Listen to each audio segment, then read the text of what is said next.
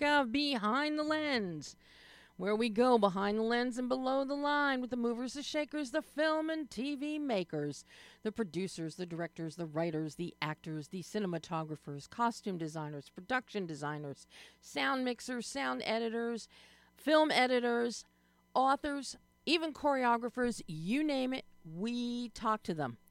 And boy, oh boy, here we are. It's a countdown to the end of 2023. We've got today's show and two more for this year, before we kick off year 9 next January.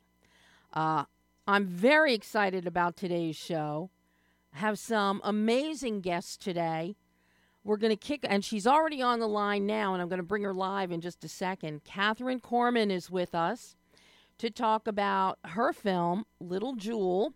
It is longlisted for the Academy Awards for the live-action short film section. And this is truly a gem. I am in love with this short. And I can't wait to talk with Catherine about it. I don't know her father. You know him, Roger Corman. So the apple isn't falling too far from the tree with Catherine. I had a glint that maybe he might be joining us today. I don't know. But we'll find out in a moment here. And then at the midpoint of the show, two guys that I cannot wait to talk to, producer Jay Tyroff and director Nick Decay. They're first-time documentary filmmakers. They're both stuntmen, actors, but they are now documentary filmmakers with the craziest story. You're going to go nuts when we talk about this and when you see the film, The Ark of Lilburn. It is a hoot and a holler. I laughed through the whole thing. And when the guys are on the line, you're going to find out why. And by the way, if you didn't know, I am Debbie Elias, film critic, creator, and host of Behind the Lens. So, without any further ado, I am so thrilled to welcome Catherine Corman to the show. Hi, Catherine. Hi. I can't tell you what a thrill it is to have you joining us today. Oh, thank you. That's so kind of you. I have long admired your dad's work. I even interviewed your dad a number of years ago. He's here on the line. Oh, my God. Roger. Yeah. Hello, Roger. Welcome. Hello. Nice talking to you once more. Oh, Roger, this is a real treat. And this is so special for me to have a dad and daughter combo here.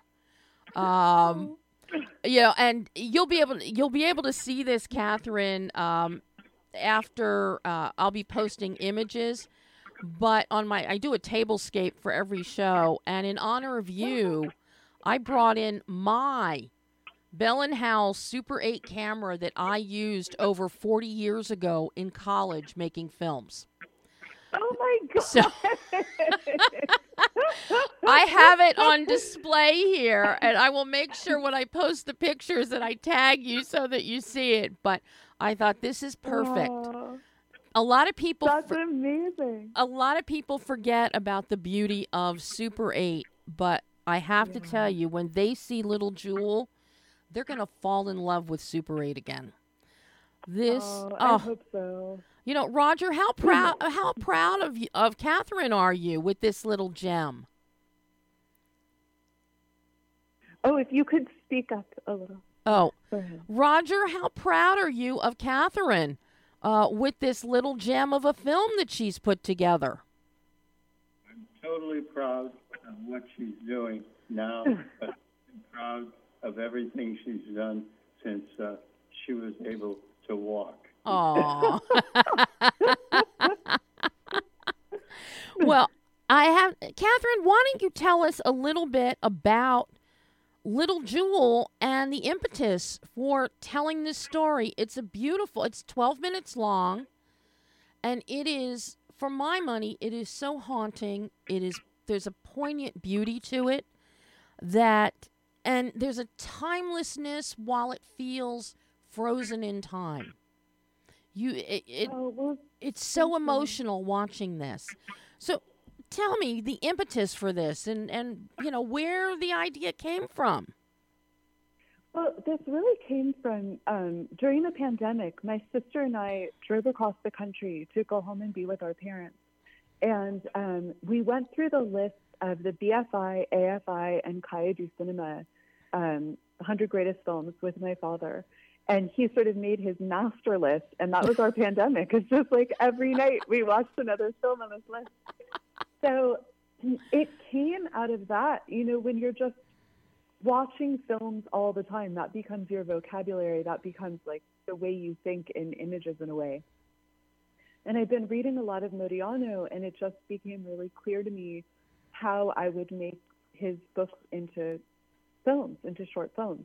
So I wrote to him, and he granted me permission, and we just made them, like on Super 8 with my father and my sister, and then a couple friends from around town. So they just sort of organically came about in that way. Wow. Now, how do you cut down a book by Modiano into a 12-minute film? So his books are not really traditional narrative, right, in the way that you think of, like, the hero's journey. Mm-hmm. And a lot of it is sort of meandering. It's like many different poetic voices. So just focusing in on the story of Little Jewel, there's a lot that can be pared away if you just want to tell her story in a visible way, you know, beyond just like what she's thinking, right? Just like watching her. It was fairly simple to do.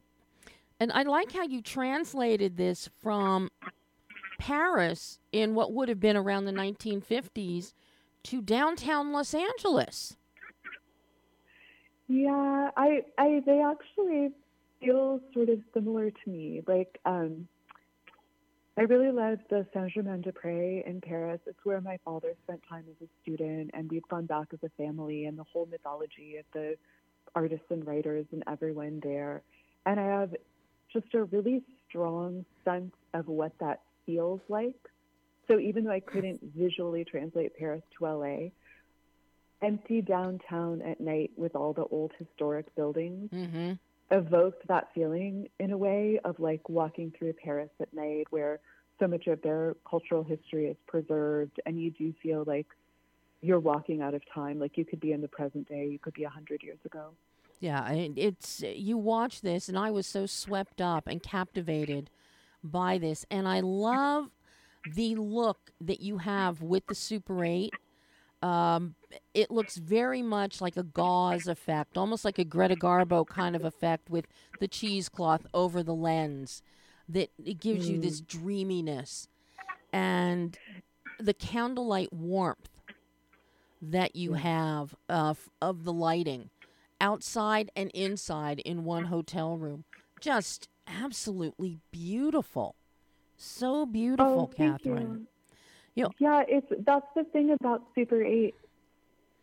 It's so forgiving. Yes. And I'm not that technically skilled as far as lighting is concerned and that sort of thing. So it just gives you that great gift of being able to go out and make a film, even if you don't know exactly how.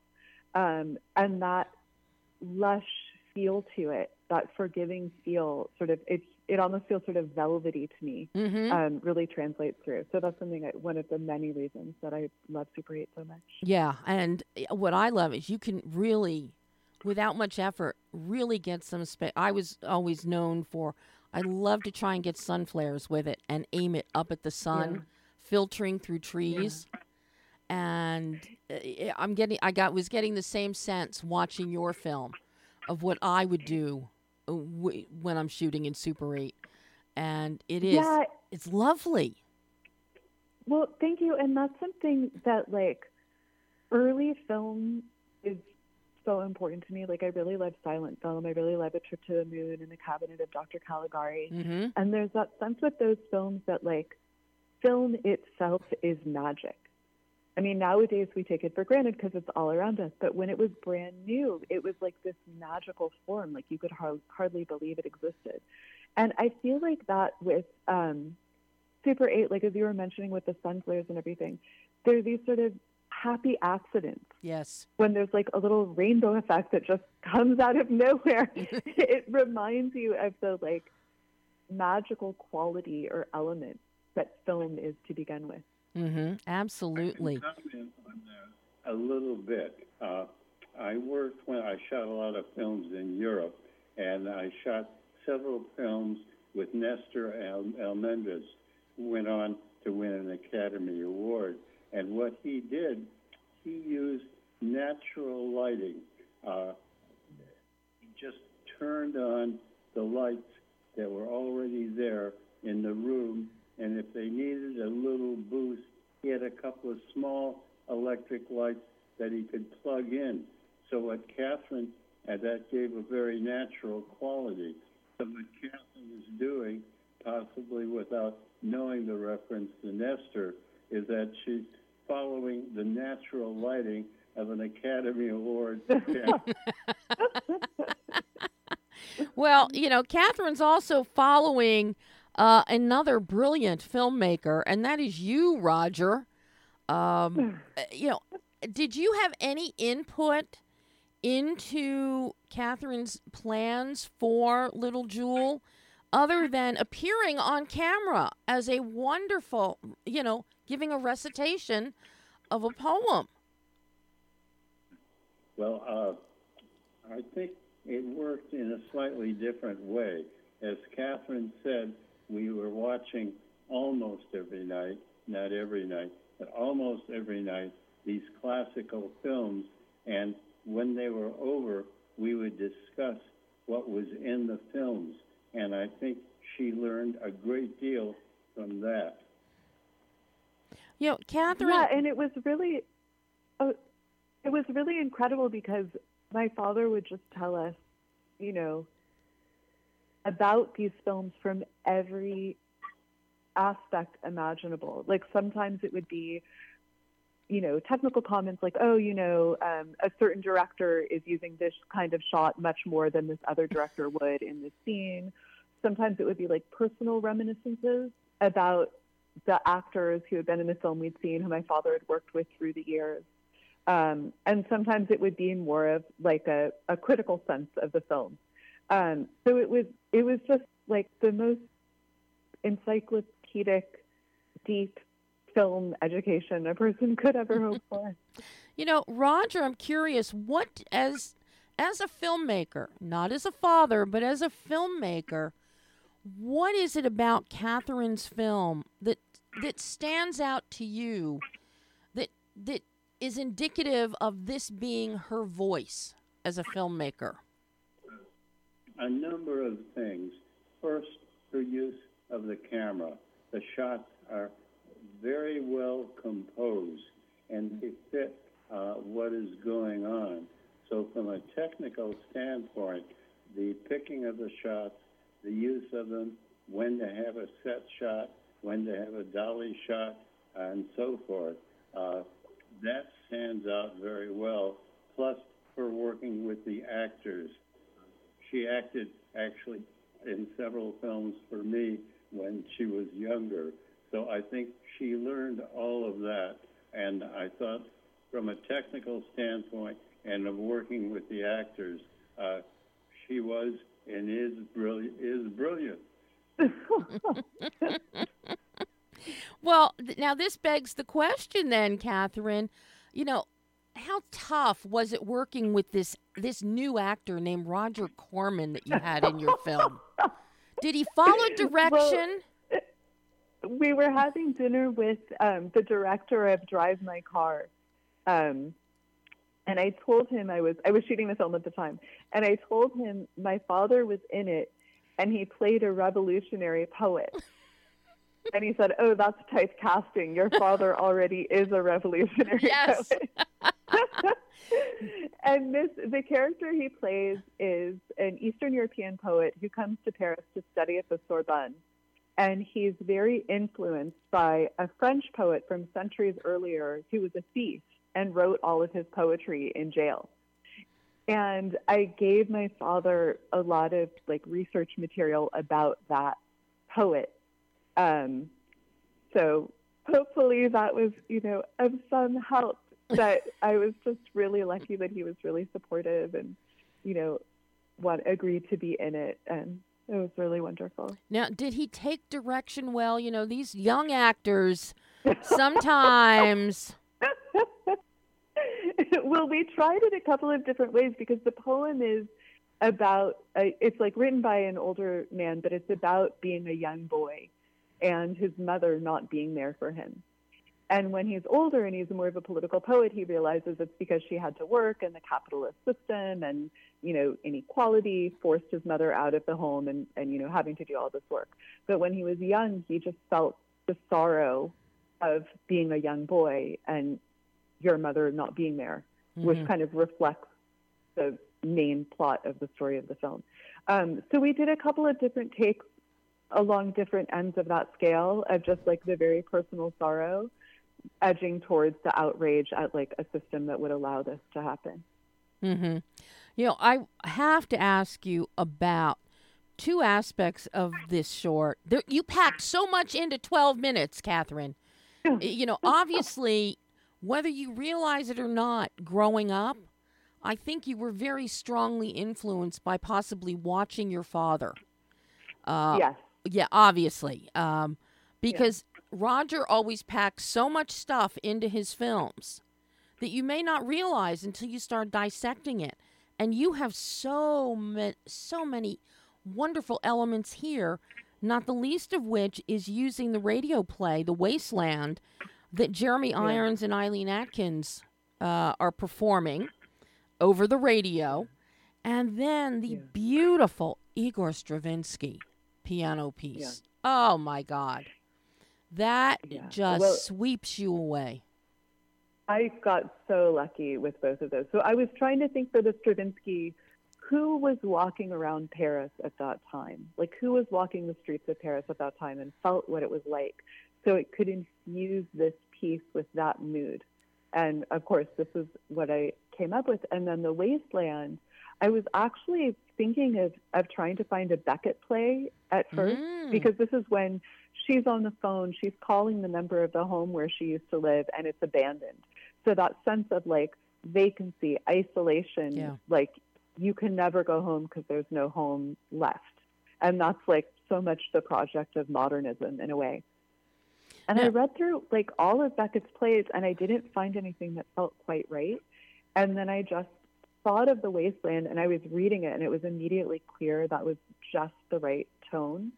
And then I was very, very lucky that the BBC allowed me to use their recording of Jeremy Irons and Eileen Atkins. So their voices are sort of wafting in on the phone line, and telling this tale of alienation and isolation. And what you beautifully do with the sound is you don't clean it up, such as we hear so often today if something is coming through the radio or a Bluetooth or something.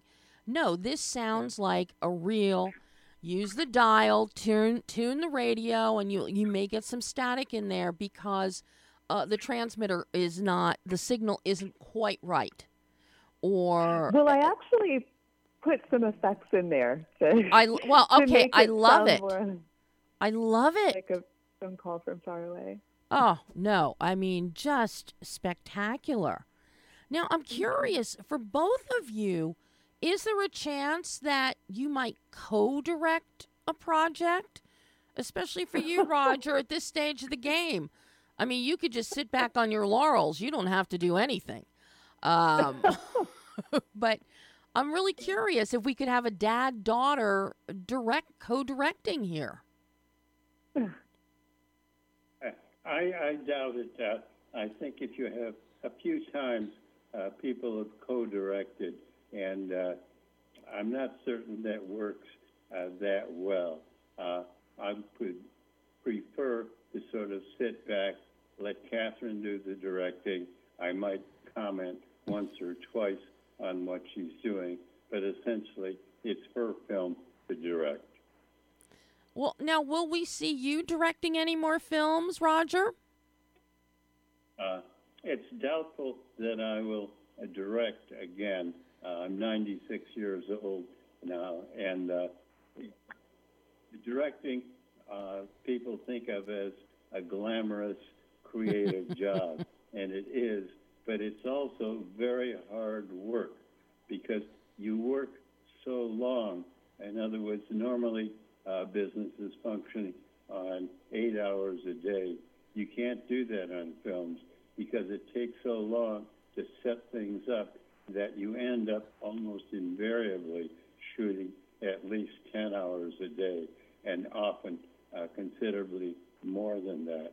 So I'll let the other guys direct. And as a producer, because the director starts at 6 in the morning, I'll show up as the producer around 9 and say, "What'd you shoot that shot for?"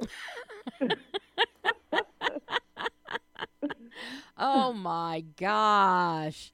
You know, I would be remiss, given this opportunity with you, Roger, to not ask you about your thought on the state of film today, especially with so much going to streaming, with theaters trying to make a comeback, a big resurgence. We're seeing one this year. But I'm curious about you for your thoughts on the state of filmmaking today. Well, for one thing, streaming has taken over as the number one source of income. So you're really making a film for streaming, and a few films do get a theatrical release. For instance, the Marvel films are technically brilliant, and they consistently rack up high grosses, but they don't have that much of a story. The story is almost a fill-in between the special effects. And somebody asked me this before, and I said, I think they should do what Jim Cameron does. Jim started with us, as a matter of fact. Mm-hmm. Jim puts the story first, and then the special effects serve the story. And I think that's the way it should be. Now, Catherine, you know, you're also an accomplished photographer. You have other films under your belt.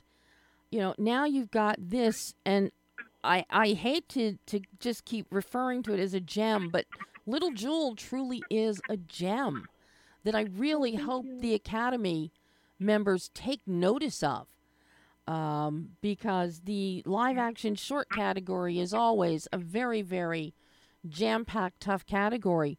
But based on all the shorts I've seen this year, yours is head and shoulders above the rest.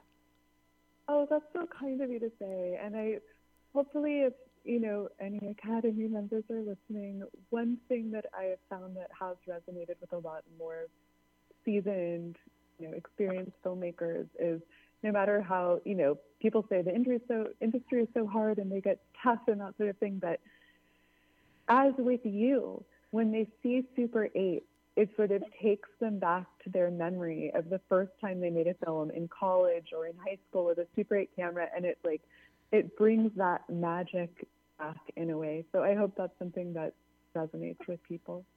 Well, I know one young filmmaker who really made an impression on me several years ago at LA Film Festival, Theo Taplitz, and Theo loves to experiment. He's in college now, and he's still making films and doing other forms of art, such as photography and, you know, mixed media.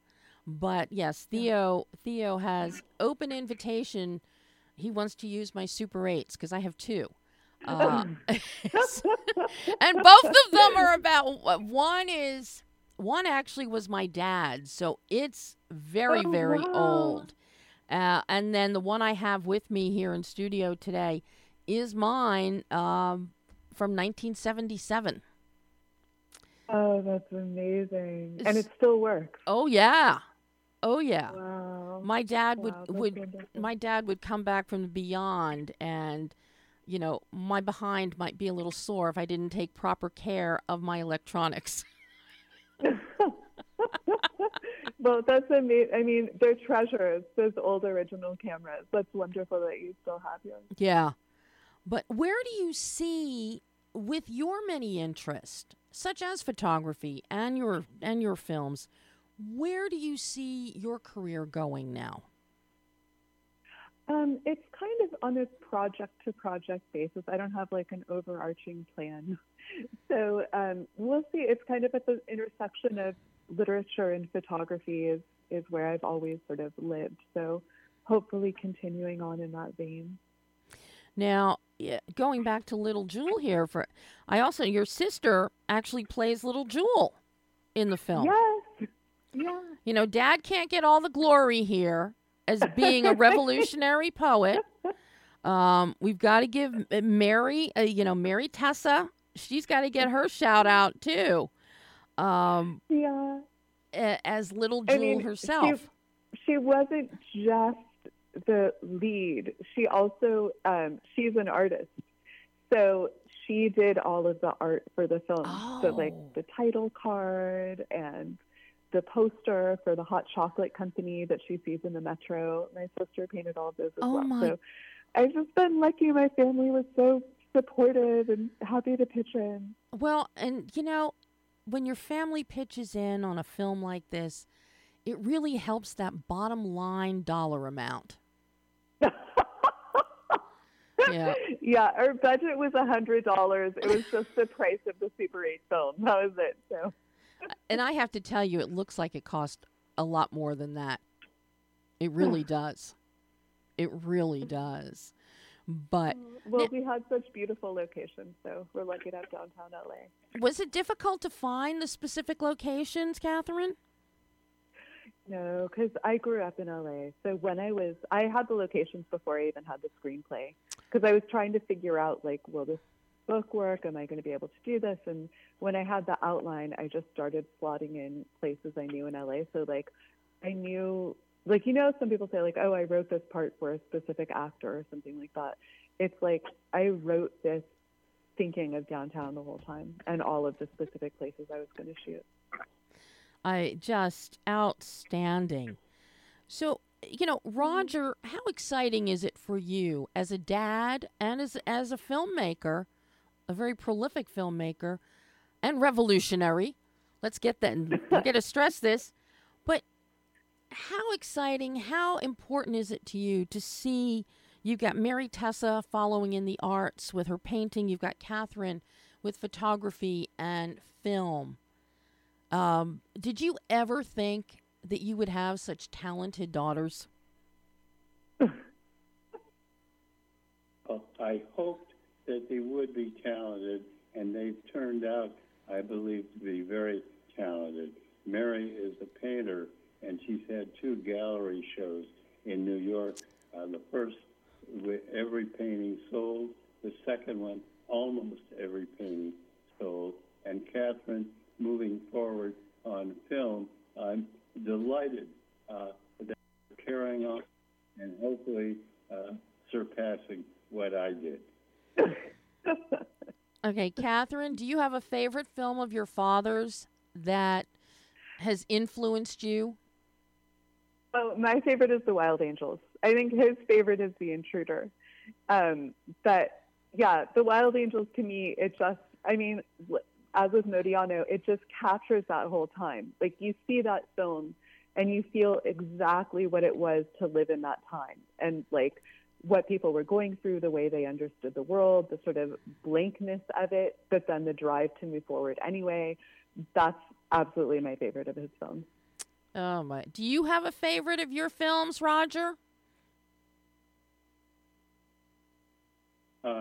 I've been asked that before, and I would say, actually, there would be 2 favorites. One was The Intruder, mm-hmm. which is about the integration of Southern schools that I made in 1960. The other would be Mask of the Red Death, a film I made in England and was sort of the culmination of my Edgar Allan Poe films. And I want you to know, Roger, that when I was in college, I was watching your films. They were part of the classwork, the film tutorials. So when I came out to L.A. over 40 years ago, and then I finally got to sit down and speak with you in an interview about one of your films, It was one of the highlights of my life. And now to get to talk with you and Catherine both today, an absolute thrill. Absolute thrill. Well, it's so kind of us to have you. And this has been a really wonderful conversation. Oh, absolutely. I hope I get to speak with you both again in the future. Definitely you, Catherine. You've made a fan of me. You've made a fan of me with your films. Well, thank you. And I'm really glad we have this Super 8 connection, that we're both Super 8 filmmakers. Oh, Catherine, Roger, thank you so, so much. This has been a real privilege and treat to have you on the show today. Oh, thank you for having us. This has just been incredible. So we're really appreciative. And I can say thank you very much also. Oh, you are more than welcome. I am humbled, Roger. Absolutely humbled. Have a wonderful holiday, both of you. And hopefully, oh, you too. And hopefully we will talk again in the future. Yes, we'd love to. Thank you very much. Thank you. Bye-bye. Bye. And that was Catherine Corman and the legend himself, Roger Corman. Oh, guys, I had my fingers crossed. Santa came a little early for me this year. I can tell you that. And now we're going to shift gears here, and we're going to talk about The Ark of Lilburn. I'm ready, Pam. All right, and let's see. We should have Jay Tyroff and Nick Decay. Are you there, guys? This is Nick, and I'm here. Okay, okay, Jay, you there? Yes. And Nick, you there? Yes. Yay! Well, I didn't know if all the trouble of moving a boat from inside Porter Steel in Lilburn all the way up to Tennessee and out to Marina, I didn't know if all that confusion may have translated into the telephone system today. Glad that it hasn't. Guys. Yes, as are we. I got to tell you, Karen sent me the info on this film, even before she had a link. And she goes, I think you're going to want to see this one. And I read the little synopsis about it, and I'm like, this sounds really interesting. Somebody has a boat, a steel boat, in the middle of Lilburn, Georgia, north of Stone Mountain, northeast of Atlanta. And it's like, why are they building a boat in the middle of a landlocked area? So I thought, I want to see this. And then I start watching this. I laughed through the entire documentary. You have captured and created. You could have easily called this Porter versus Ponytail.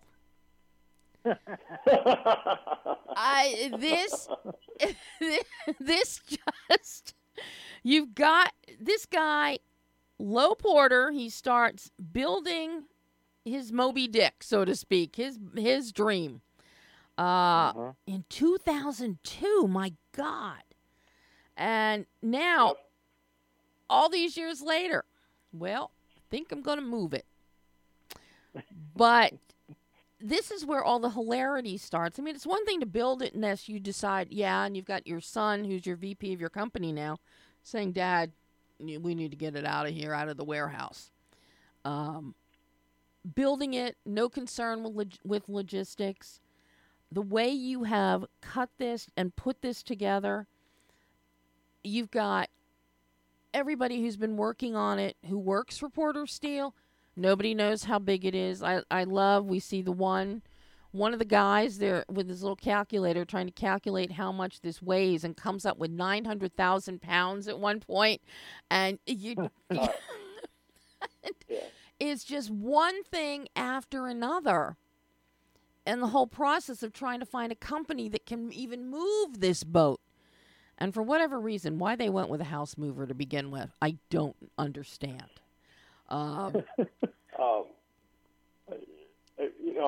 believe the reason they went with the house mover is every other logistics company had rejected them. Well, it's easy to see why. They just got desperate.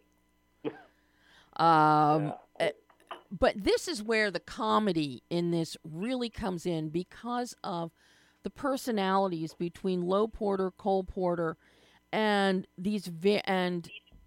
Ponytail,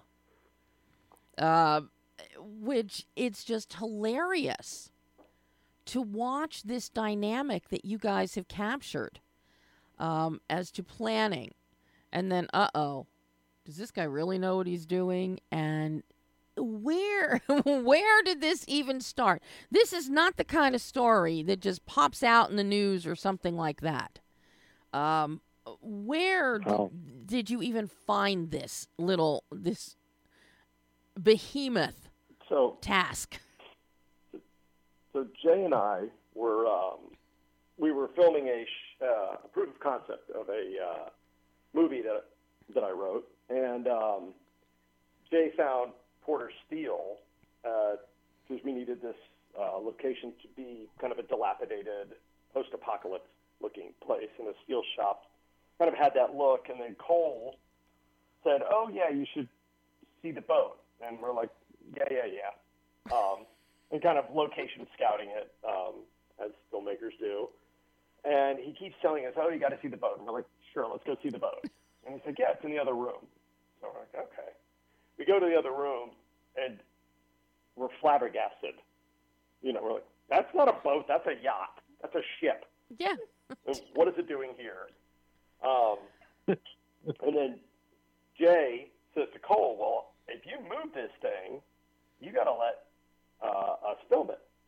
And Cole's like, "Well, I really want to move it." And he's like, "Well, we should meet with your dad and talk about it." And we filmed our proof of concept, and Jay kept in contact with Cole and kept kind of heckling him about this idea of us filming it, to the point where Jay got us a meeting with Lowe and got him to agree to let us do it. It was really Jay's persistence more than anything that got us in there. Yeah, Lowe is just old steel worker, and he has no idea about Hollywood. So me going and asking him for money and me wanting to stick a camera in his face was, comical to him. Yeah. The comedy comes through in the documentary for anybody who watches it because it's available tomorrow. It comes out tomorrow. Yes. How do you even start this? Because they have no clue. Cole wants the boat gone. It's like, and I think every worker at Porter Steel wanted the boat gone. How do you as filmmakers even start with this once Lowe says, "Yeah, okay, fine. You can film us moving the boat." Did you have a timetable? This just blows my mind because of the disorganization and the conflicting mindsets of the players here. I just keep thinking you guys must have been ready to kill somebody or just go jump into a lake if you could have found one, or throw somebody in. I'm not sure. Tell me how you approach this after Lowe said, "Yeah, you can film us." Yeah, well, we essentially, wanted to shoot this in 25 days. So we had an idea of, when the boat mover was supposed to come, and hopefully he could get it out of the building this day. And in between that time, we would set up interviews and kind of, explain, what Porter Steel is, a little bit behind the company and what people thought about the boat. And in that 25-day span, nothing ever goes according to plan. Yeah.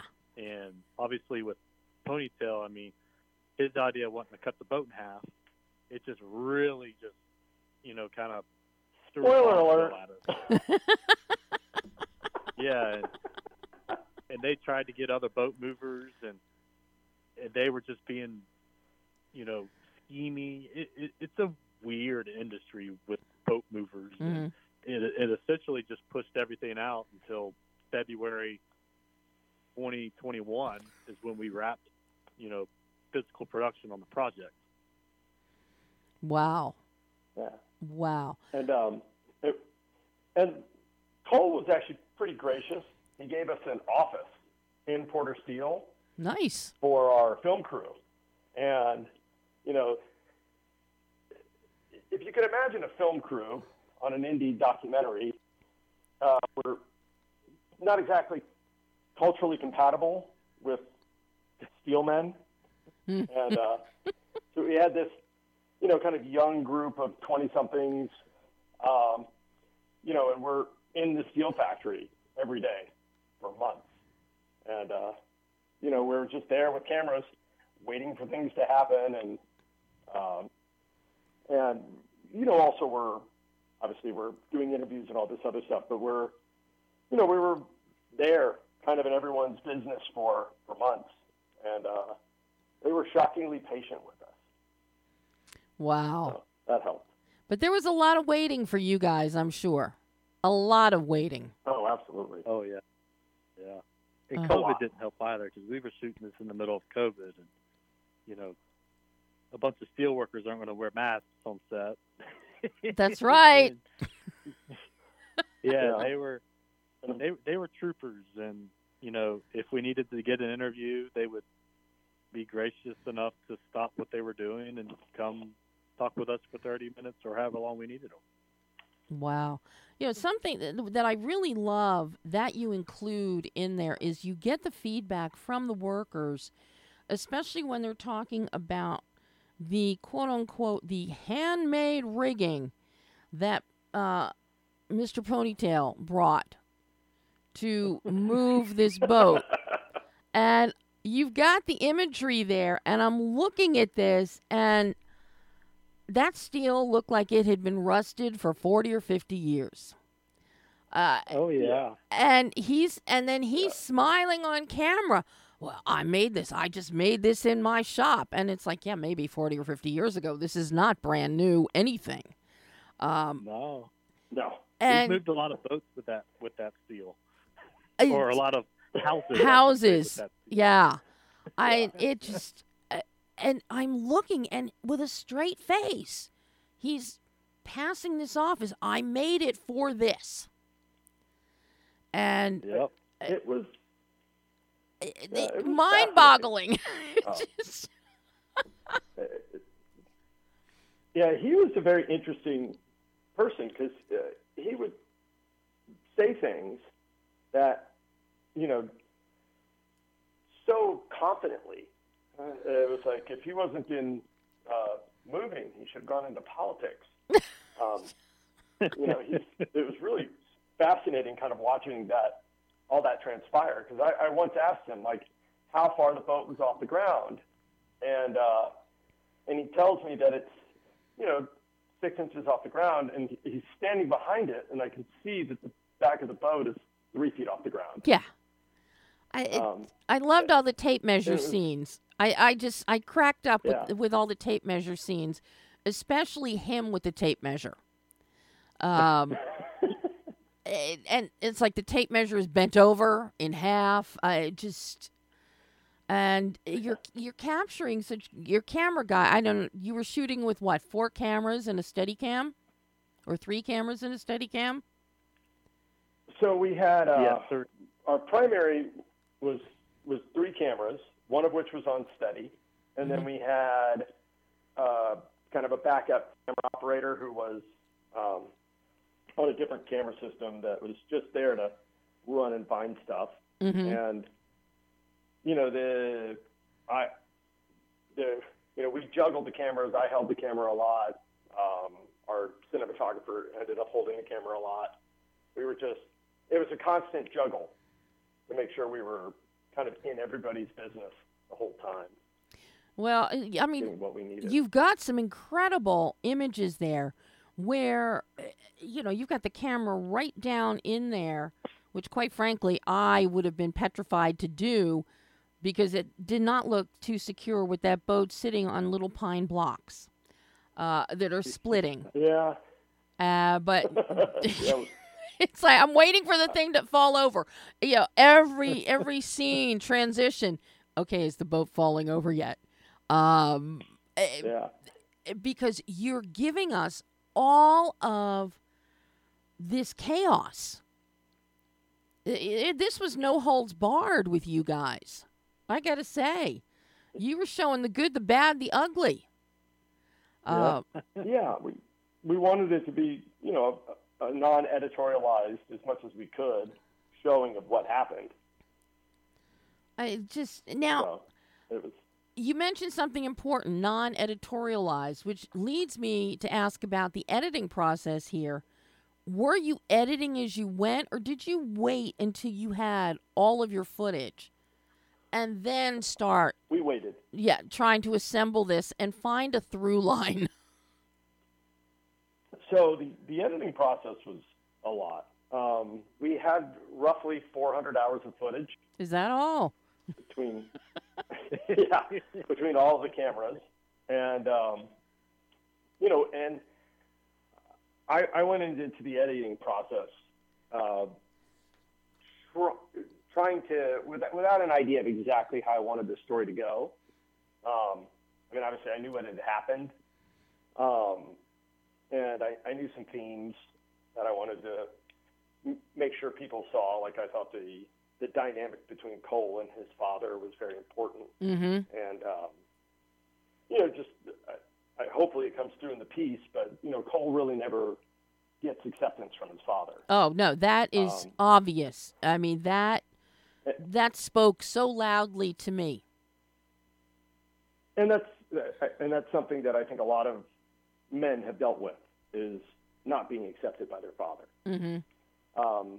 So I thought that was an important kind of theme. And so I knew that I wanted to craft the narrative with that in mind. But we just kept watching the footage. We'd go through our notes. We had a script supervisor, Carly, who was incredible. She gave, I think, 100-page PDF document of notes. So we were able to take those notes and try to craft together some kind of a narrative. And our editor, Curtis, and Kevin was our assistant editor on it. They spent weeks assembling it, and then we started editing. You know, we were in the editing room probably 50 hours a week. Oh, my God. You know.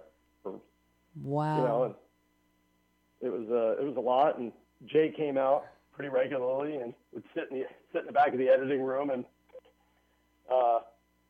yell notes at Curtis and I. He was, it was a lot of fun. Well, because this is your first film, you're both accomplished stuntmen. I'm curious because this is your first film. I mean, if you're going to make your first feature, and as a documentary, this is actually a pretty good subject to start with because you got a lot to work with here. What was the learning curve like for you guys to jump into actually running the show? I mean, it was, Nick and I definitely learned a lot doing this and, you know, being stuntman and doing that for, you know, almost 17 years now. Nick and I both ran departments as stunt coordinators, mm-hmm. And as stuntmen and stunt coordinators, you know, I think we're one of the very few departments that has our hands in just about every department, whether that's camera, wardrobe, hair, makeup. So we know how the machine works. Mm-hmm. So I don't think it was necessarily a really big learning curve, but we definitely learned a lot. And I think on our next one, we will do things a lot differently, and I think it would go a lot smoother than it did our first go around. But I think all in all, we did really well for what we had. Well, based on what I see on screen, I think you guys did an amazing job. Oh, we appreciate it. You know, and I think our production actually went really smoothly, in my opinion. The post-production was tough, but I think production was actually as smooth as I've seen any feature film go. Mm-hmm. Well, and I mean, and you guys have worked on some pretty impressive stuff. I mean, Jay, you've done The Blind Side, Ford versus Ferrari. Nick, I mean, stunts in Wakanda Forever. Come on. You guys know big. You know drama. You know big. So you would know if something is going smoothly or not, or relatively smoothly. But I can understand with post-production. That's going to be the biggie. And part of that post-production, and this is what really tickled me with The Ark of Lilburn, is your scoring, the music you have. I'm listening to this, and you have elements of music that, you know, we've got almost, you know, the spaghetti western, you know, or a bad day at Black Rock. We got a confrontation coming here. You know, as the boat starts moving, we've got another shift, tonal shift with the music. Talk to me about what you wanted with music and how you came up with it, with what you have, because that is so fun and works so well. So, yeah, I mean, I'm a trained musician myself, so music is very important to me. And there's a stunt woman in town who I've worked with quite a bit in my career, and her husband, Jordan, is a music composer. And so I met with him and told him that I had this idea that, you know, Cole being kind of this self-made man who lived this kind of American dream is kind of like a mythological character in my mind. And so I wanted it to have the mythological character of the gunslinger of the Old West. Mm-hmm. So I wanted it to have that spaghetti western kind of Sergio Leone feel. A huge fan of Benicio Morricone. So that's where we started. And then we totally shifted to more of the kind of Hollywood fanfare westerns when we started moving it. You know, away from more of the darker Sergio Leone kind of feel to more of the, you know, the stuff that would have had, what's his name? The Duke. His name is escaping me right now. But, John Wayne. John Wayne, thank you. More of like the John Wayne kind of Western music as the boat moves.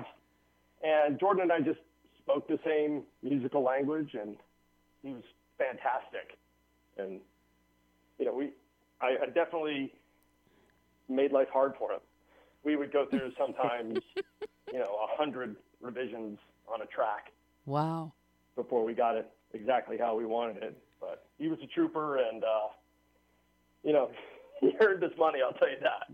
Yeah, and I love that you just said that you made it hard for him, because there aren't too many filmmakers that will actually admit that they have made things hard for one of their department heads or somebody. So I'm very impressed by that.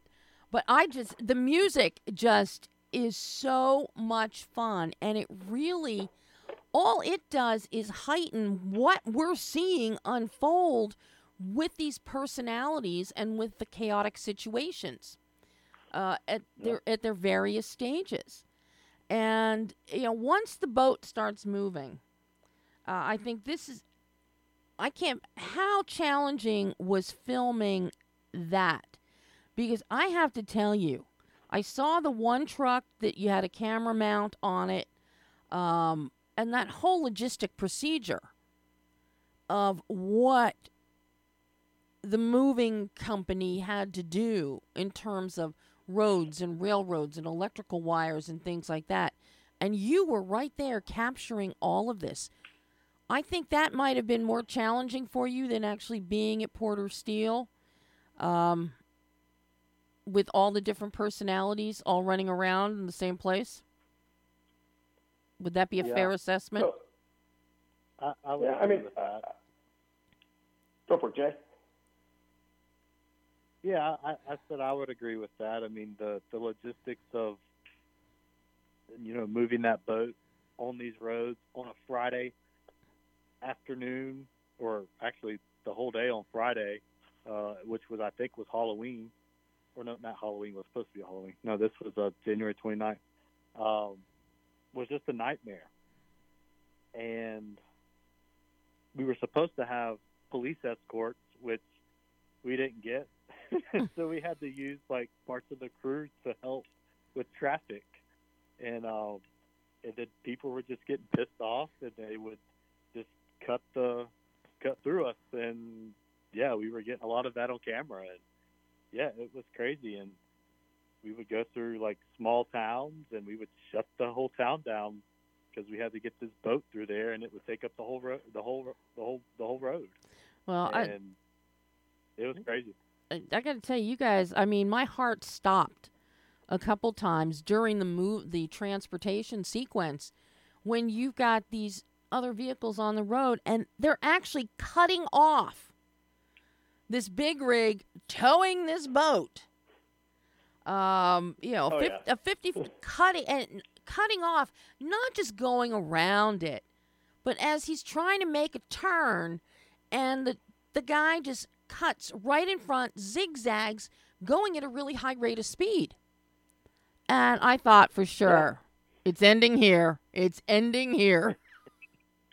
There were a few times that got really close. One thing that we haven't mentioned is for all of our camera vehicles, we hired stunt drivers to drive them. Smart move. So, and one of my early mentors in the business, Andy Martin, he actually was the first guy to let me stunt coordinate a day on a movie. He was the driver of my camera vehicle, which was the A camera vehicle. Mm-hmm. And, and he was one of the, like, primary drivers on Talladega Nights. He's an amazing stunt driver. And we had him in there close to get a lot of those really neat and kind of daring shots. And we had set up our Steadicam rig in that van, and he drove it like, we would do a car chase. Mm-hmm. Well, so it was neat. Well, I really love the shots that you were getting from the cherry picker. That poor guy who was sitting out there, freezing as the vehicles are moving, and it was his duty. He had to lift those electrical wires and things. Really great POVs that you captured there. Really amazing. Yeah, I think Jay rented, what, like 20 GoPros or something to make sure we had cameras on everything? Yeah, we got a lot of cameras everywhere, really. You had to, for the amount of angles that I'm seeing on screen. In my head, I was trying to envision where all, you've got cameras everywhere. And so it amazed me. We rigged them all over the boat, all over the trucks, everywhere. Anywhere we could put a GoPro, logically we put it. So now at the end of the day, as everybody is going to be able to see The Ark of Lilburn come tomorrow on all the usual suspect digital platforms, you made it through your first film as filmmakers, as producers, directors. What did each of you learn about yourself as a filmmaker, as a storyteller, in making The Ark of Lilburn? You want to go first, Nick? Sure. I would say, for me, my biggest takeaway is to drop my preconceived notions of what the story is going to be when I go in, and really learn to be open to how the story might unfold in ways that you didn't expect. And what about for you? Coming from narrative, we have a pretty good idea of what it's going to be, is to have a script, and that's a blueprint. Right. Whereas in a doc, you have no blueprint. And what I thought it was going to be on day one versus what it is now have almost nothing to do with each other. Oh, my God. Oh, my God. And how about for the other half of this dynamic duo? My biggest takeaway is Nick and I having careers as stuntmen. I think most people would expect our first film to be very action-y, and we actually told a story with no action. We were telling a really good story with good storytelling, and we're not shooting big, crazy scenes with shooting and fighting and stunts. We're just shooting a story and telling the story. And I think Nick and I, on our next films, will be able to tell something even better. Now, do we have a next film in mind as of yet? We've got a whole several 10-project film slate, so we've got a few up our sleeves. Well, yeah, we're trying to get them funded at this point. Oh, yes. A documentary and several narrative features. Would you now? Do you feel confident, having done this documentary? Do you feel confident you can tackle another documentary? Maybe up the ante some? Absolutely. As well as narrative. Oh, absolutely. You know, narrative, you guys come out of the stunt world, narratives, and stuntmen are my favorite people in the world. I was mentored by many of the old crowd, you know, the Al Wyatts, the Pikernes, the Bill Hart, the old guys, Neil Summers. They took me under their wing when I first came out to L.A. over 40 years ago. And I learned so much from them, and then through everybody else. The good Mr. Hooker, who's still running around working today. He is. I just saw him a few months ago. Crushing it. Yeah, so I have great love and affection. So when I see stuntmen up the ante like this, to even make a film, and then to see how good it is, guys, you won me over. Believe me. I can't wait. We appreciate it. I can't wait to see what you do next. I'm really looking forward to it.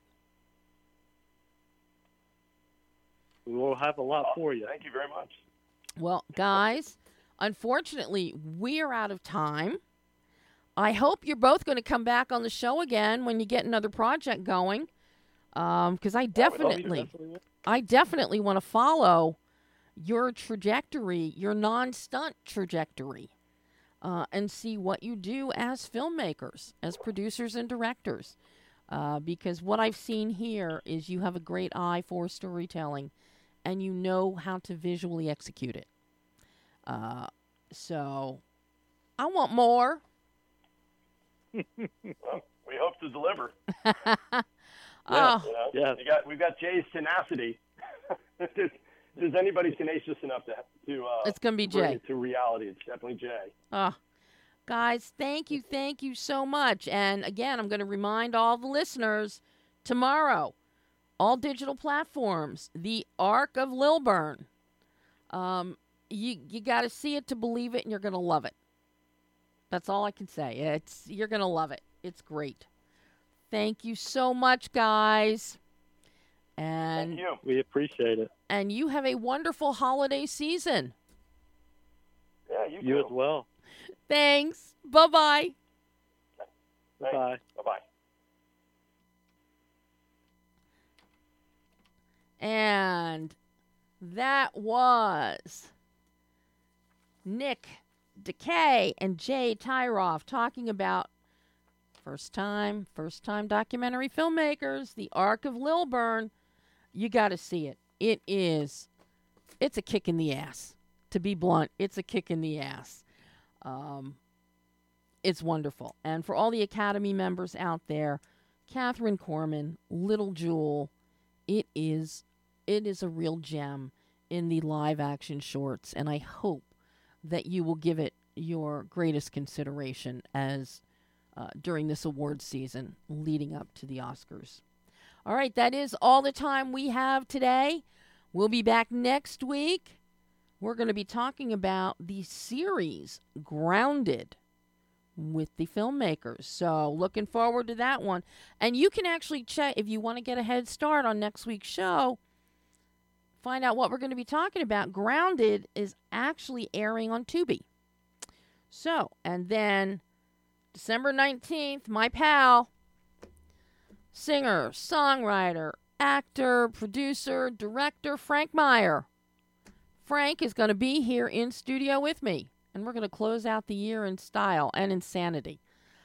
So, again, big thanks to Catherine and to Roger Corman and to Jay and Nick. So until next week, I'm Debbie Elias. This is Behind the Lens.